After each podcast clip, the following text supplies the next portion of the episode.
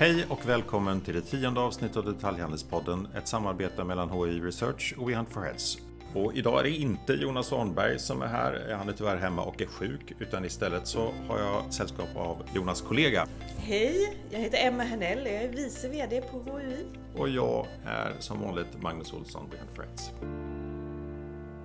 Och idag så kommer vi att träffa Niklas Eriksson som är VD på Eleganten. Eh, men Emma, vi kommer också ha en, en, eh, riktig konjunkturspaning i nästa podd. Eh, men oaktat det, kan du säga någonting om din känsla för läget i handeln just nu?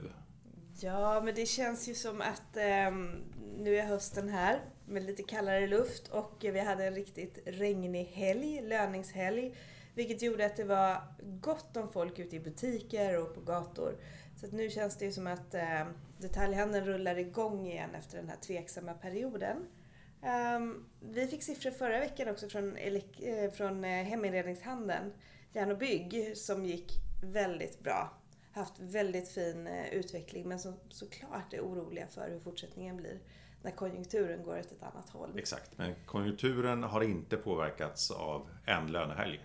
Nej, den har ju inte det. Nej. Och vi får fortfarande också nyheter om att olika kedjor stänger butiker. Vad, vad tror du om hösten? Vad är din... Vad du får gissa? Ja, men det är ju en så tudelad detaljhandelsbransch just nu. Några går väldigt bra och har fått en riktig skjuts av Corona och kommer säkert fortsätta gå bra. Andra går lite sämre.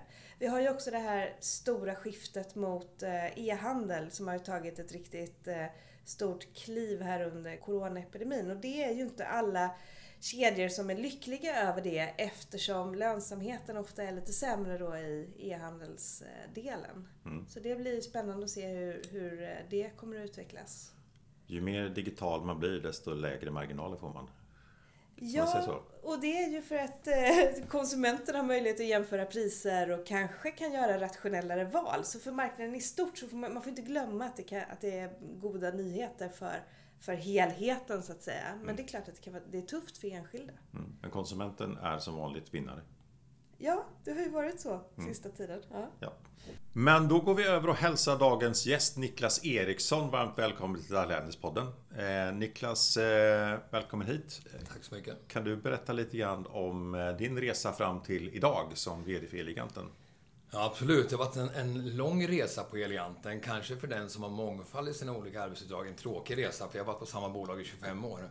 Men jag började faktiskt innan det i båtbranschen och sålde båttillbehör. Och sen så gick jag över till Eleganten 95 eh, eh, som säljare i början. Och sen så har jag haft en lång karriär där jag har haft en, en rad olika uppdrag och, och arbetsuppgifter. Mm. Fram till där vi står idag. Ja, och hur kommer det sig att du har varit kvar så länge? Har du, du har du inte kunnat få andra jobb eller? ja, jo, det, det, vet jag inte. Jag har aldrig provat. men, men det jag har, det som, jag har alltid haft det bästa jobbet i alla olika tjänster, så jag upplevt det själv. Så har frågan kommit ifrån företaget om jag, vill, tänk, jag kan tänka mig att gå över och titta på några nya uppgifter. Eh, och jag tillsammans med företaget så har jag tyckt det var kul att, att, att, testa nya saker samtidigt som jag har fått ett otroligt förtroende från företaget. Det ligger lite grann i Elegantes kultur också att tro på att 60% av alla ledare vi har idag kommer internt ifrån och vi satsar mycket på att utbilda vår personal. Så vi har en åttastegsutbildning från att man är nyanställd till att man är seniorledare. Mm. Eh, och det är klart att det det ger ju ett visst eh, självförtroende till oss som får, får utbilda oss så och gå vidare och som samtidigt vet om att företaget tror på en. Det är en god känsla. Mm. Kul! Grattis till det och den, till din resa. Ehm, och grattis också till ett resultat som eh, det har skrivits lite grann om de senaste dagarna här. Och som inte heller var påverkat av Covid-19 i någon större utsträckning. Ni pratar om tillväxt i alla kanaler. Kan du berätta ja, lite om precis. det? Ja, men vi har ju ett brutet räkenskapsår så att vi avslutade den sista april varje år och startar nytt den första maj. Eh, och då har vi bara två tolftedelar av coronaeffekter. Så det är klart att den i ett helhetsperspektiv har inte den så stor påverkan just i det året som, var, som vi summerade. Mm. Sen är vi jättestolta över vårt resultat för vi, vi vet ju om att elektronikhandeln och detaljhandeln i stort är ganska utmanande idag utav många olika delar. Men att vi lyckas så bra och har den tillväxten tycker jag är fantastiskt kul. Och, och kanske lite uppseendeväckande. Eleganten är ett stort bolag idag på 13,4 miljarder och ändå ha en 6% ökning. Mm. Men det som är absolut starkast är att vi går lite grann mot strömmen. För många bolag har ju en intern kannibalism mellan sina kanaler. Där man flyttar, säljer mellan kanalerna egentligen. Men så vi växer i alla kanaler och alla format. Och det, det tycker jag är jättekul, för det ligger väldigt mycket i den strategin som vi har. Men Samtidigt så är det inte för givet att det ska bli så. Nej. För det här var ju på den gamla goda tiden innan Covid-19. Eh, för Aha. typ sex månader sedan. Ja, eh, där gräset var grönare och allting sånt där. Men hur, eh, vad, vad var hemligheten bakom den resan? Men jag tror det finns en grundideologi som vi har haft länge. Vi har jobbat otroligt länge med Omni-kanalen och hur vi ser på, på hela flödet emellan de olika kanalerna. Och det, det tror jag många bolag gör. Men för oss är det helt avgörande att vi är egentligen sömnlösa emellan våra kanaler. Det är upp till konsumenten att bestämma vart man vill vara. Men vi tror också på att verkligen förädla styrkan i varje kanal så du kan kombinera det på, på dina egna sätt. Mm. Många gånger så vill du ha ett snabbt, enkelt köp. Du ska kunna sitta hemma och få produkten levererad. Handla online säger vi, men det finns ganska många gånger du behöver hjälp med att välja rätt produkt och att få produkten att fungera i ditt hem. Och då tror jag att man behöver kunna kombinera den här snabba snabba köpet med att få specialisthjälpen som man använder sin produkt. Det vi vet det är att man, man använder ungefär 40% av kunskapen i en produkt idag. Men man betalar ju faktiskt för 100% av kunskapen när man köper den. Så det finns ju en brygga däremellan någonstans. Hur, och det ser vi som vår uppgift lite grann också. Hur kan vi se till att du använder mera utav din produkt som du betalar för? Hur gör ni det då? Ja, det gör vi med att kontinuerligt utbilda både våra kunder i de digitala kanalerna och i de analoga kanalerna. Mm. Men sen också fylla på med våra specialister som är väldigt uppdaterade i alla de här olika behoven. Och I tillägg så har vi också utökat sortimentet så att vi har ett bredare sortimentutbud idag än vad vi hade för fem år sedan. Och det är lite tvärt vad många i marknaden har gått med. Man koncentrerar sina sortiment och, mm. och, och det är nog mera gjort efter en intern strategi men så vi säger att det är kunden som bestämmer allt på vår agenda. Vi ser att olikheterna och behovens olikheter blir allt större. Och det handlar om allt från design till funktion egentligen. Eh, och därför har vi valt att bredda det. Mm, spännande. Vi kommer vidare diskutera det här med olika kanaler senare, men om vi går in på, på pandemin och de effekterna hos er. Ni tillhör mm. ju ändå en av vinnarbranscherna tillsammans med allt som har med hem att göra. Mm. Kan du berätta lite grann vad som hände när stora delar av Sverige i alla fall stängde ner där? Ja, men det tror jag. Och det blev nog lite panik, lite chock. För så blev det också, också mm. vecka åtta där när vi hade sportloven vecka 8-9 och vi hade en hel del av våran personal som faktiskt var och, och åkte skidor i Alpen och så vidare som då hamnade i hemmakarantän direkt och de fick ett besked från mig på via mail eller sms om att när du kommer hem så måste du stanna hemma. Och det är klart att då var det sådär en, en period, ett par veckor, där det var lite vakuum. Vi visste inte hur vi skulle agera. Men sen så var vi ganska så snabba att både agera internt hur vi skulle hantera det här för att vår personal skulle känna sig trygg. Vi jobbar ju med butiker så att vi står ju ofta träffar väldigt mycket kunder och då kräver det att vi tar hand om våra anställda på ett bra och tryggt sätt. Men också att vi var snabba ut med att hitta lösningar och försöka skapa en trygg miljö för våra kunder så att man kunde fortsätta handla. Vi har hela tiden haft egentligen två bitar som huvudfilosofier i. Det ena är tryggheten, det preventiva agerandet. Det andra är att hålla verksamheten igång. Att göra allt vad vi kan för att faktiskt hålla arbetstillfällena, för det är det det handlar om om vi inte får det här maskineriet att snurra. Mm. Hur har försäljningen gått om du, om du tittar på, på olika kategorier? Vad, mm. Eh, vi fick ju att alla skulle, eller alla, många skulle jobba hemma, eh, mm. de som kunde. Hur har det påverkat? Man kan nästan tycka lite mm. komiskt när man tittar på våra siffror och så, så ser man de här olika perioderna som har hänt. Just som du säger då, först kom hemmakontoret.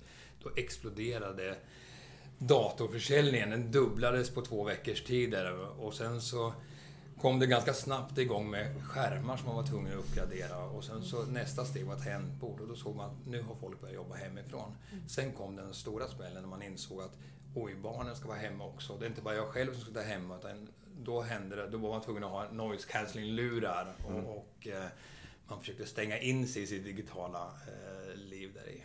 Mm. Så det var den ena biten med hemmakontor och sen har vi sett lite olika faser. För sen kom i nästa period där man insåg att jag ska inte gå till jobbet den här veckan så då behöver jag inte raka mig längre. Så eh, skäggtrimrar och sånt, det, det, gick inte alls så bra. Det gick ganska dåligt faktiskt. Mm. Samma sak med stryken. Mm. De, de sjönk också. Men å andra sidan så, så helt plötsligt skulle vi inte gå på restaurang heller så då ökade matberedandet tredubblades. Vi såg att fritöser och, och eh, hårklippare, vi skulle inte gå till frisören.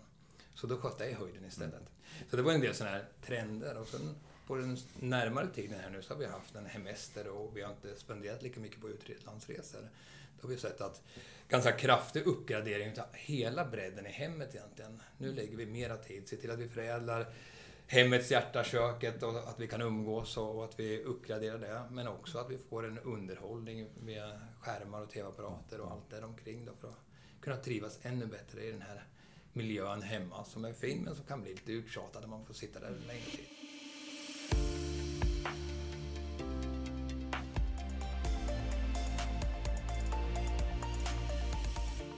Finns det någon skillnad i olika butiker i landet? Alltså regionala skillnader i hur försäljningen har gått eller i olika typer av lägen och sådär? Absolut, det gör det. Vi ser ju att vi, vi har 175 butiker.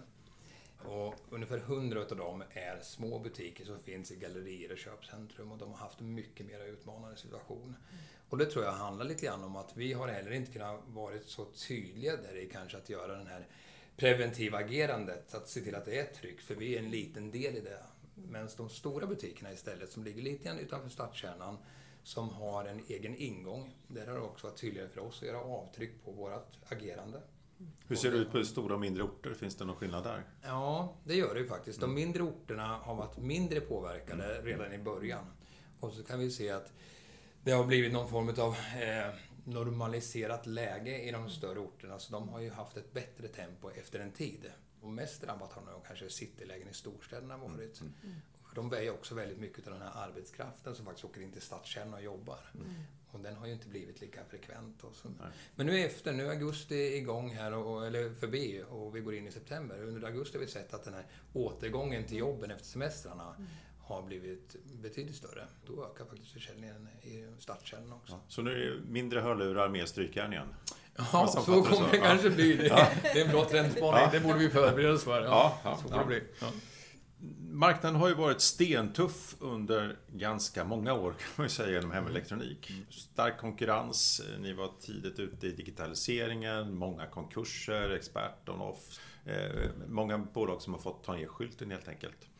Och det var ju också länge en krig med, med Mediamarkt. Finns det fortfarande ett krig där ute eller har ni vunnit över Mediamarkt nu? Jag vill inte påstå att det finns ett krig där ute, även om det är lite spetsig konkurrens kanske. Men eh, som jag sa, Eleganten är ett stort bolag idag, men vi har många duktiga konkurrenter. Mm. Vem är huvudkonkurrent? Men våra stora huvudkonkurrenter idag är ju både Mediamarkt och NetOnNet som är duktiga aktörer som finns på marknaden. Men också online-spelarna. Och, och, även om vi ser att, som du säger, att det är många som har stängt sin verksamhet kanske under de sista 10-15 åren så, så har också dykt upp ganska många nya alternativ. Så för oss är det jätteviktigt att vi fortsätter att agera så som vi önskar att göra det och som vi försöker göra hela tiden med att ha ett attraktivt erbjudande. Men är det specialisterna som ni tittar mest på? Eller för, för att det ju... Nej, det vill jag inte säga. Nej. Utan det, det, är nog mera... Eh, kanske att det blir det att man, man delar in sig. Vi kan se på en del aktörer att man har bara ett skrå inom hela elektronikbranschen. Men, men sen att kalla dem specialister, det vet jag inte. Utan det har blivit en en mångfald med många olika, egentligen ganska svårt för konsumenten. Men det som är mest utmanande tror jag för, för alla, det är att se alla de här konsumenttrenderna, att hänga med på det. Vi pratar om att pris blir mindre, det blir en hygienfaktor, det blir mindre känsligt, det finns ett prisband där du ska vara i. Och så är det nog kanske. Men så gäller det att hänga med på alla de andra delarna som också kunderna faktiskt ställer en del snabba nya krav på. Nya trender som dyker upp. Man vill ha hjälp hela vägen, man vill ha ett bättre serviceerbjudande. Man vill ha mer en precis och, och exakt leveranstid och vad det nu är för något. Jag har ju sett många som har dragit ner på sina butiksytor. Det har ju varit en trend de senaste åren egentligen mm. och accelererar väl nu efter Corona också. Ni har satsat på megastores. Mm. Var det rätt strategi? Ja, det var det nog. Där och då var det rätt strategi och vi har, vi har väl gjort som alla andra, kanske sett över våra butiksytor. Jag tror det finns en likhet mellan oavsett vilken aktör det är.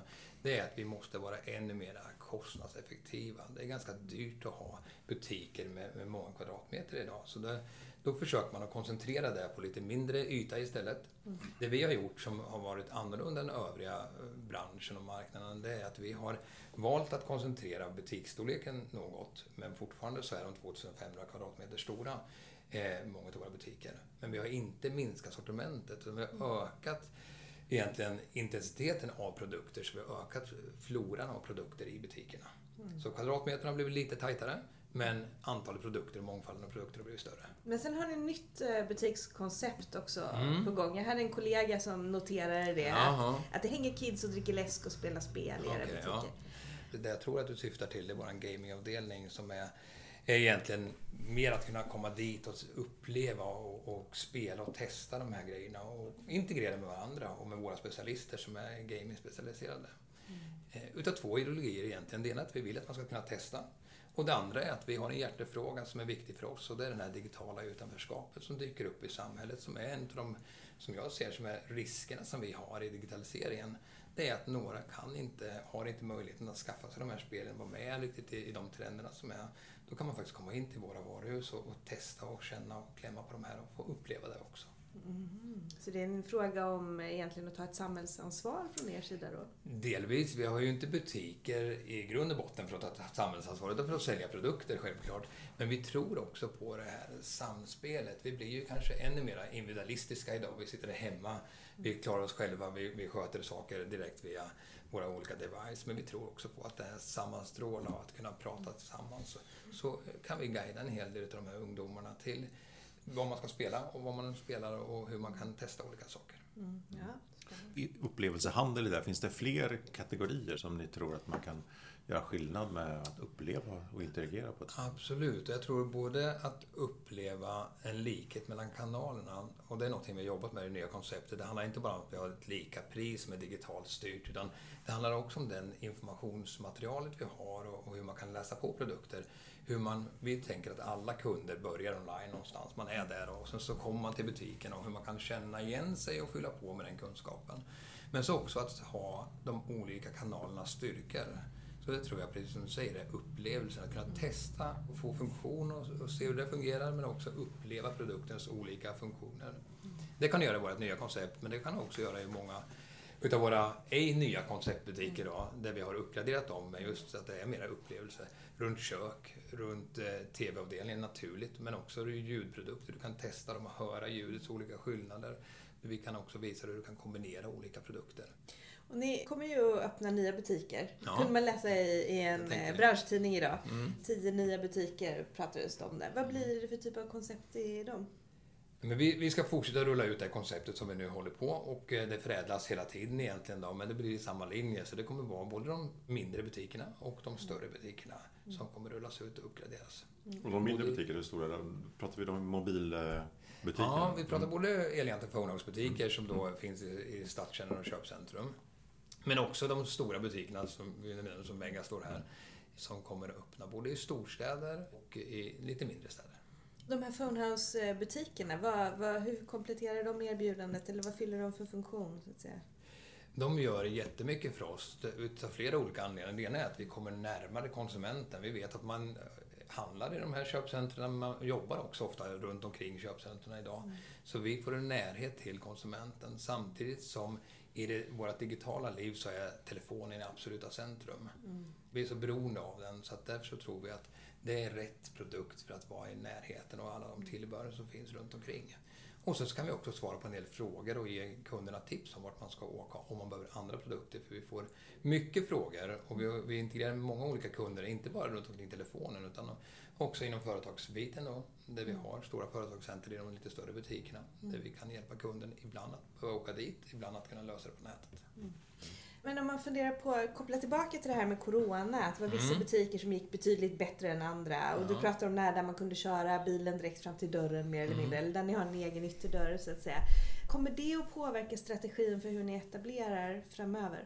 Nej, det kommer det inte att göra. Inte i det här kortsiktigt i alla fall. Nu, nu tror ju vi och hoppas att Corona inte ska bli så, så långvarigt, även om det kommer att hålla på ett tag då. Det får vi nog vänja oss vid. Men, men vi tänker att i det långa loppet så ser vi på en betydligt längre period och, och så ser på vad är de handelstrenderna som kommer att ske. Mm. Och därför så fortsätter vi att rulla ut butiker även i de här, kanske just nu lite mer utmanande lägena, men där mm. vi eh, känner oss ganska trygga i att det kommer att komma tillbaka till någon form av normalläge vartefter.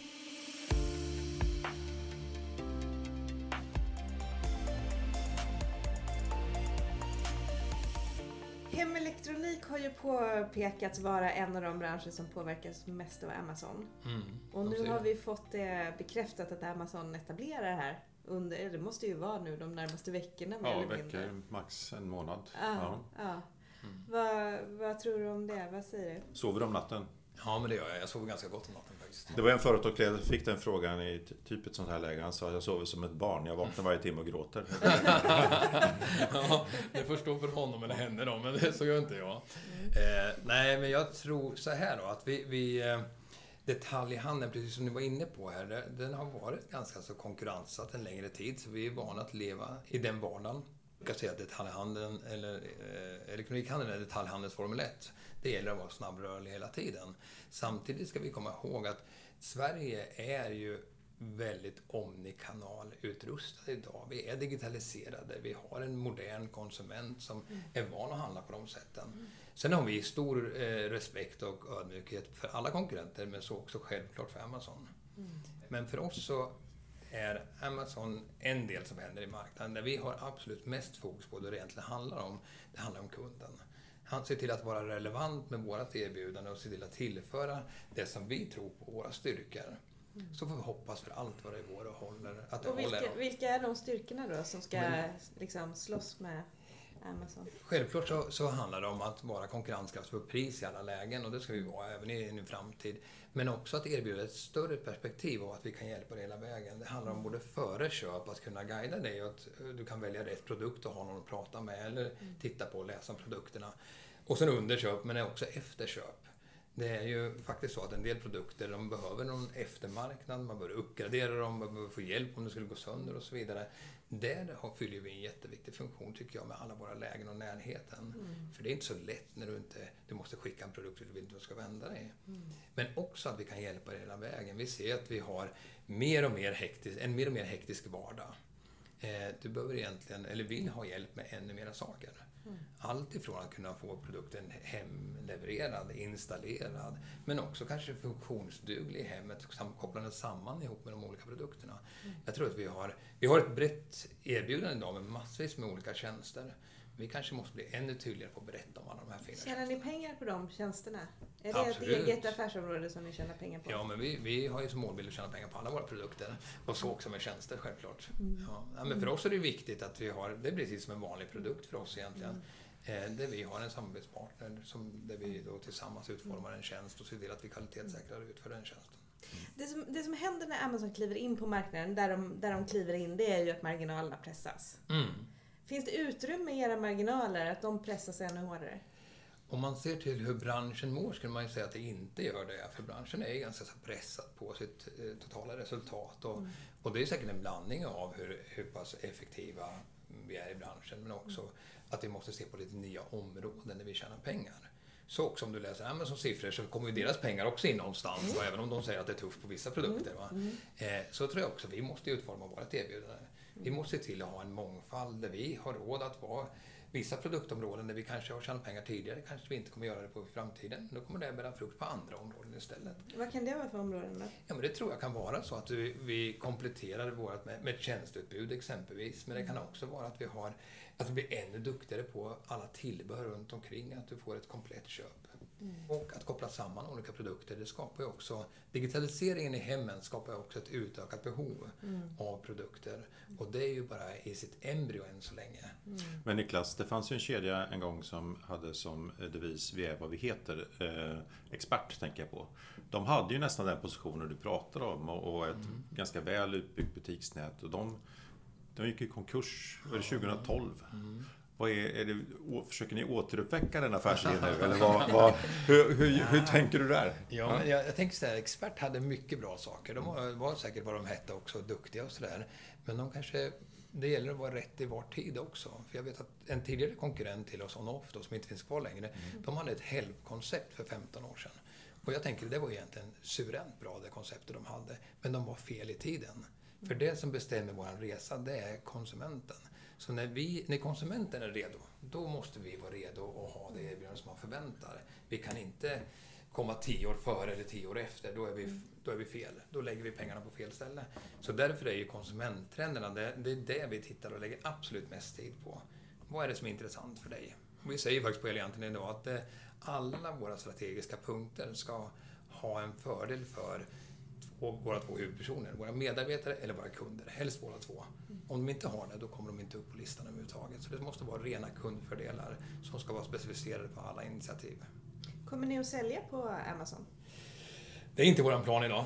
Eh, så jag, jag har egentligen inga, det är inte våran tanke. Och vi har ett bra erbjudande vi känner oss trygga i, så det kommer vi stå i. På amerikanska marknaden så har man ju samarbete med en del fysiska aktörer. Mm. Vet man, Best Buy säljer en del av Amazons eh, egna varumärken mm. till exempel. Är det någonting du är öppen för? Jag tänker att vi är öppen för allting som, som förenklar kundresan eller köpet för kunden. Men det är inte våran plan idag i alla fall. Sen får vi framtiden utvisa. Jag tror det vore dumt av någon att säga att det här är helt stängt eller inte. Utan mm. vi är ganska snabbrörliga och flexibla. Men samtidigt är vi också väldigt trygga i vårt erbjudande. Så för idag så finns det inga sådana planer. Mm. Vad runt omkring Amazon är du mest orolig för? Ja, men jag tror det som alla är mest oroliga för, det är det du var inne på. Liksom. Hur ser prisnivån ut och det vi inte vet egentligen. Mm. Vi kan ju läsa ganska olika från olika marknader hur mm. effekterna har blivit och så vidare. Då. Och sen så tror jag också på att det finns en rädsla hos oss att vi blir för snabbt digitaliserade i en form så att kunden inte får nytta av de här produkterna man faktiskt köper. Vi ser ganska tydligt på hela branschen att man skaffar sig lätt produkter som man inte använder och då blir det en negativ upplevelse runt det digitaliserade hemmet. Och, och här krävs det ju, det är därför vi tillför så mycket extra resurser in i hela tjänsteutbudet. Mm. För att koppla in ett digitalt dörrlås, det fixar någon, men för att koppla ihop det med en övervakningskamera eller med ditt hemmalarm eller vad det är, mm. så behöver du kanske lite hjälp. Mm. Får du bara den ena biten i sig ensamt så blir det inte så bra som du egentligen kan ha det. Men när det blir så bra, mm. när du får det att funka, då kommer det göra ditt liv lättare. Mm. Det kommer bli mer behagligt, du kommer uppleva att elektroniken faktiskt hjälper dig till ett, till ett smartare och bättre liv. Jag tänker att en av de vanligaste försvaren mot Amazon är ju egna varumärken. Hur ser ni på det? Ja, inte bara, kanske mot Amazon också, det har jag också läst om. Men vi har en hel del egna varumärken där vi ser att vi behöver komplettera, eller vi kan göra avtryck. Men det är... Så ni har egna varumärken på kök? Ja, ja. stämmer. Ja, vilka mm. fler kategorier har ni? Ja, vi har egna varumärken på tillbehör, vi har mm. egna varumärken på en del ljudprodukter, vi har på hörlurar. Vi har en, en rad med olika varumärken som vi, vi kompletterar. Gamingområdet dyker upp en hel del nya varumärken som vi själva utformar tillsammans med leverantörer runt om i världen. Mm. Den strategin kvarstår så som vi har den. Den ska vara till för att komplettera vårt sortiment där vi tycker att vi kan tillföra någonting som möter kundens behov på ett bättre sätt. Sen om den ska utökas eller inte, just nu så har vi en, en långsiktig strategi som vi står i. Där det är ett komplement till de samarbetspartnerna som vi har. Mm. Och, och, gränserna för vad man kan utvidga sortimentet. För ni började med hemelektronik, sen mm. plötsligt stod det lite köksstommar där. Var liksom var, hur långt kan man dra eh, för att fortfarande, för du säger att ni ska vara breda. Ja, men någonstans precis. finns det ju gränser även på 2500 kvadrat. Ja, men det gör det. Ja. det, gör det. Men sen så tror jag också så att det blir, i den här digitaliserade världen så blir det, så ska man använda styrkorna i olika kanaler. Mm. Det innebär att vi gick, för tre år sedan, fyra år sedan, så hade vi 7500 produkter. För tre år sedan hade vi 20 000 produkter. Nu har vi 40 000 produkter. Under det här året ska vi ha 100 000 produkter. Och det kommer gå fort. Eh, det innebär inte bara att det kommer vara flera stycken hårfönar som står i sortimentet, utan det kommer vara ett bredare sortiment som, som egentligen tar hand om den mångfalden och det behovet som utökas. Eh, men för oss så handlar det om hemmet och arbetsplatsen. Så det innebär att våra grundpelare egentligen i erbjudandet, det är där du har hemma innanför hemmets väggar och det som hjälper dig runt omkring. Kanske ska altanen med och tänkas där också, i utområdet, men din tomt i alla fall. Eh, och sen är det din arbetsplats där vi har vårt B2B-erbjudande då för små och mellanstora företag i huvudsak, men också de större, eh, både offentliga och privata företagen. Så det, inom de sfärerna stannar det väl, men sen så är det klart att det kommer att kopplas på flera produkter som man har behov för. Men det vill inte säga att allting kommer komma i alla kanaler helt homogent, för då kommer vi inte få plats med 100 000 produkter. Men däremot så ska vi lansera många, en rad med olika saker som kopplar samman kanalerna ännu bättre.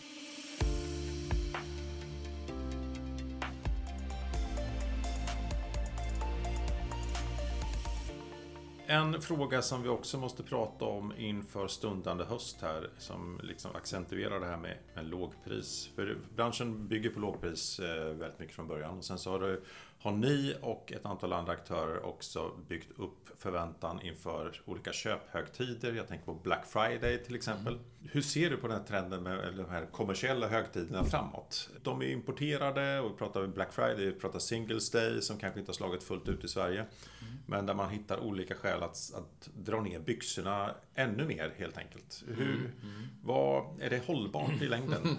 ja, det kan man ja, fråga hur, hur, långt ner kan man det dra byxorna? Kan man fråga sig. Men jag tror man får lyfta blicken lite grann först och främst då och se mm. så att det som har hänt med först en traditionell svensk marknad, kanske till och med en lokal marknad i en stad som har blivit en landsmarknad. Mm. Samma pris överallt. Sen är det en global marknad idag. Det innebär att Sverige vore enögda om vi bara tittar på det som händer i Sverige. För vi, konsumenterna konsumerar ju över hela den globala marknaden. Därför är det avgörande att vi svenska näringsidkare, att vi, vi applicerar de här globala trenderna även i Sverige. Om vi vill med och spela, och det vill vi. Och så då är ju Singles Day och eh, Black Friday sådana företeelser. Och så är det många som diskuterar om det är hållbart eller inte. Jag tror så här, på, på en helhetsbild över ett år, en lite längre period, så kan man flytta lite eh, försäljning mellan dem. Det är det som varit rädslan egentligen, att för handelns del, att julhandeln skulle få stryk och så vidare. Vi ser inte riktigt de trenderna på Eleganten. Vi har, slog nytt detaljhandelsrekord förra året på Black Friday, men vi hade också en fantastiskt bra julförsäljning. Så man ser lite olika trender så som konsumenten styr sitt handlande i de här olika bitarna. Vi fokuserar inte på att ha någon eh, Black year, vad du säger här nu. Men, men eh, utan att ha den här koncentrerad. Det är, det är en, ett tillfälle på året där vi har möjlighet då att eh, som konsument att handla produkter till ett fantastiskt bra pris och att uppgradera hemmen. Och det blir en koncentration där. Men vi ska komma ihåg återigen då, den global marknad idag. Om inte vi är med där i, då kommer man handla ännu mera från utlandet. Och vi är ju i Sverige och vi, vi är här för att vara en del av det svenska samhället och stärka det. Så därför så, så kommer vi alltid fokusera på att vara relevanta i var tid. Men eh, Black Friday fyller flera, flera funktioner. Det handlar också om att de här koncentrerade handelsperioderna, det gör att produkt, vi, vi sänker priset på några produkter. Det, gör, det möjliggör ju att andra som inte hade råd att köpa den produkten faktiskt har råd att köpa också. Så när man pratar om hållbarhet måste man också bredda hela den här över en stor period av året. Det kan man ju titta på, eller på handelssiffrorna för ett år, så påverkar inte det så mycket. Den följer ganska så traditionellt likadant när det fanns eller när, när det inte fanns eller när det fanns Black Friday. Så på helårsmässigt så ökar ju inte det här något lavinartat. Däremot så koncentrerar sig perioderna. Mm. Men jag tror att då måste vi se hållbarheten också till en segregering i samhället. Om det möjliggör att flera har råd att köpa en gamingdator till sina barn eller att skaffa sig en smarttelefon som man inte har råd till det. Det är också en hållbarhet i en digitaliserad värld. Men borde ni inte ha då Black Year istället? Det skulle ju vara ännu hållbarare. Ja, alla får möjlighet ja, att ha, få allt. Ja, men jobbar ju hela tiden efter att ha de här priserna. Men sen så är det, i och med att det är en global marknad, så tillsammans med våra leverantörer så är man ju beredd på att, att faktiskt se på efter en större volym och gå ner i marginaler här över en period. Och det klarar man inte på ett helt år, men det klarar man koncentrerat på en, en period. Mm. MAHI brukar ju följa utvecklingen av Black Friday och det har väl ökat och ökat år för år, visst ja, är det så? det har ja. det gjort absolut. Mm. Och det är klart att det här att gå från en dag till en helg till en vecka, det är klart att det har bidragit till, mm. Eh, till ett växande intresse för det. Mm. Eh, för, dels, för dels kan man ju tänka sig att folk slutar köpa innan, sen köper man jättemycket och sen ja. så köper man mindre igen. Ja, alltså, det... Det, vi mäter ju per månad så då kan vi, har vi ju kunnat se att en del av julhandelsförsäljningen hamnar i november då. Sen beror det lite på hur den där veckan ligger, hur nära det Just kommer och sådär. Men helt klart är det ju så att november månad har fått en lite ökad vikt liksom i mm. förhållande till... Mm. Men, men, om, ni, om ni båda spanar då, för i år är det speciellt då. Dels har vi haft en situation där många av handelsaktörer har haft det riktigt, riktigt tufft. Vi pratade innan om att ja, men den här lönehelgen nu, ja, men det borde ha gått bra för handeln i stort. Många ute rör sig. Ni har gått bra eh, stora delar av, av året, eller hela året Niklas. Mm. Men nu kommer dessutom Amazon in i, i ekvationen. Vad tror ni om Black Friday i år? Eh, vi får erbjuda på strykjärn, eh, Niklas. men, men bortsett från det, det Vet du, jag tror också det här skapar någon fokus till de olika branscherna. Om mm. det blir ökad konkurrens och vi mm. pratar om det här. För elektronik har alltid varit en het sak på, mm. på önskelistan under granen. Mm. Eh, så också under hela hösten när vi då, det börjar bli mörkt ute, vi uppgraderar våra hem och så vidare. Så kommer det nya konkurrenter in. Mm. Jag förväntar att vi kommer få en ännu större eh, fokus på branschen och på digitala produkter. Så jag tror att det kommer bli en, en fantastisk höst med, med mycket spännande saker. Så också Black Friday. Mm. Men sen gäller det ju för handlarna att göra de här kampanjerna smart. Det verkar ju som att ni lyckas göra det då. Så att man gör kampanjerna så att man inte kannibaliserar på det Ja, man sen vill sälja på fullpris. Och det handlar ju också om att kunna bemanna, faktiskt kunna leverera på den efterfrågan som kommer. Det är ju inte heller jättelätt om man, som ni, säljer ganska många kronor just den dagen. Ja, men så är det ju. Det kanske är den största utmaningen. Att kunna förutse exakt vad som händer på alla olika ställen och, och sådär. Och att vara tillgänglig hela tiden. Men vi får väl se. Sen har ju modehandeln haft det jätteknackigt. Så där kanske man kan förvänta sig att det blir en, en härlig rea för konsumenterna. Ja. Ja, men det kan det nog bli. Men jag tror återigen att det är så otroligt viktigt i alla tillfällen, och det kan man ju se själv som konsument, att den som ska möta mig om ett erbjudande verkligen är relevant till det som jag har önskan om i, i rätt kanal. Vi ser ganska tydligt på att Black Friday idag, till skillnad från julhandel, det är att uppgradera hemmet, att köpa lite större produkter som gör det trivsamt i den mörka perioden på året eller att man tar chansen på att vara hemma. Julhandeln, det handlar ju om att, att ta en bit av, av, av sitt hjärta och ge bort till någon annan egentligen. Och, och, och, den värmen och, och behovet, den är ju större än någonsin. Så att vi ska fira jul tillsammans och ta hand om varandra och sådär. Digitalt eller eh, fysiskt, det får vi väl se. Men den tror jag kommer bli superstark i år. Får jag skjuta in en fråga apropå prispress och låga marginaler? Mm. Det finns eh, branschkollegor till dig som tycker att hyresnivåerna är på tok för höga. Mm. Vad säger du om den frågan? Ja, men det- är ju en liten sån där eh, het fråga just nu i hela handeln och jag, jag förstår att den dyker upp och vi håller ju med. Vi tycker också att det är utmanande och det kan vi ju se framförallt på hur handeln utvecklas i förhållande till hyrorna. Det har ju varit den enda delen som har eh, hela tiden stegrar sig oavsett vad som händer. Och det är inte hållbart i ett längre perspektiv utan här måste vi, precis som vi har på andra områden, måste vi komma dit med, med våra fastighetsägare också, med att ha ett samspel tillsammans. Eh, där vi alla måste bidra och ha en lika målbild. För att bara en mår bra i ett samspel, det, det blir inte bra i långa loppet. Så här har vi ett jobb att göra, framförallt att börja prata med varandra och, och se till att sätta en lika bild. Men jag kan hålla med om att det är en av de utmanande delarna. Vi måste få en hållbarare ekonomisk situation för att kunna vara på alla olika ställen. En del pratar ju om kortare hyresperioder och sådär. Mm, Kortare Ja, och kontrakt. det kan ju handla om flexibilitet i sådana fall, att man vill vara flexiblare på att kunna ändra sina lägen och så vidare. Det får väl, tror jag kanske lite grann kan vara ett sätt som kan förenkla för att kunna förändra sin portfölj. Men i det långa loppet så handlar det ändå om att hyresdelen av vår totala kostnad måste ner. Det måste bli billigare att ha butiker på många olika ställen. Och då är frågan om vi har råd att ha jätteflashiga fina gallerier eller om det ska bli lite enklare gallerier. Eh, eller vad det nu är för runt omkring då, hur vi ska kunna få de här att vara. Och sen är det ju så, om man tar speciellt i Stockholm, så är det ju inte så många år sedan, kanske tio år sedan, då det byggdes upp en rad med gallerier. Mm. Och det gör det ju inte så mycket enklare för oss att vara på alla de här ställena. Då måste vi ju kanske välja. En del valar inte alls, de, de finns på varenda ställe. Eh, och det är klart att det, det delar ju, ökar kostnaden och delar omsättningen. Avslutningsvis Niklas, vi står inför en eh, minst sagt spännande höst. Vi var redan innan covid-19 mitt inne i en digital transformation och, och förändring av kundbeteende på massa olika sätt. Om vi nu går in på avdelningen killgissningar framåt. Eh, om ett år, om vi sitter där och pratar med dig. Ni har öppnat 10 nya butiker, Amazon har haft nästan ett år i Sverige. Mycket har hänt. Var, var står ni då tror du? Då hoppas och tror jag att vi står stadigt på våra fötter, men vi har kommit ännu närmare konsumenten. Vi har kommit närmare hemmen, vi har utökat våra serviceutbud enormt mycket. Eh, Jag hoppas att vi är det naturliga stället man går till i alla lägen när man vill ha hjälp före, under och efter köpet. Vi får vara rådgivaren i samhället för elektronik. Det är min målbild och det ska vi jobba hårt för. Tack för att du ville komma hit. Tack för möjligheten. Tack så Tack, tack.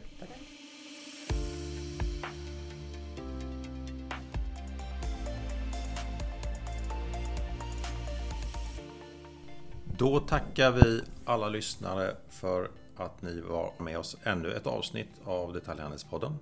Och nästa gång så kommer Ola Nevander från HUI att vara med och prata om era konjunkturspaningar hemma. Vad brukar de innehålla? Ja, men det viktigaste i dem är ju prognoserna för detaljhandelsutvecklingen framåt här nu. Och, och då tittar vi ju på hur konjunkturen i Sverige och i omvärlden påverkar detaljhandeln och vad vi kan förvänta oss av resten av året egentligen.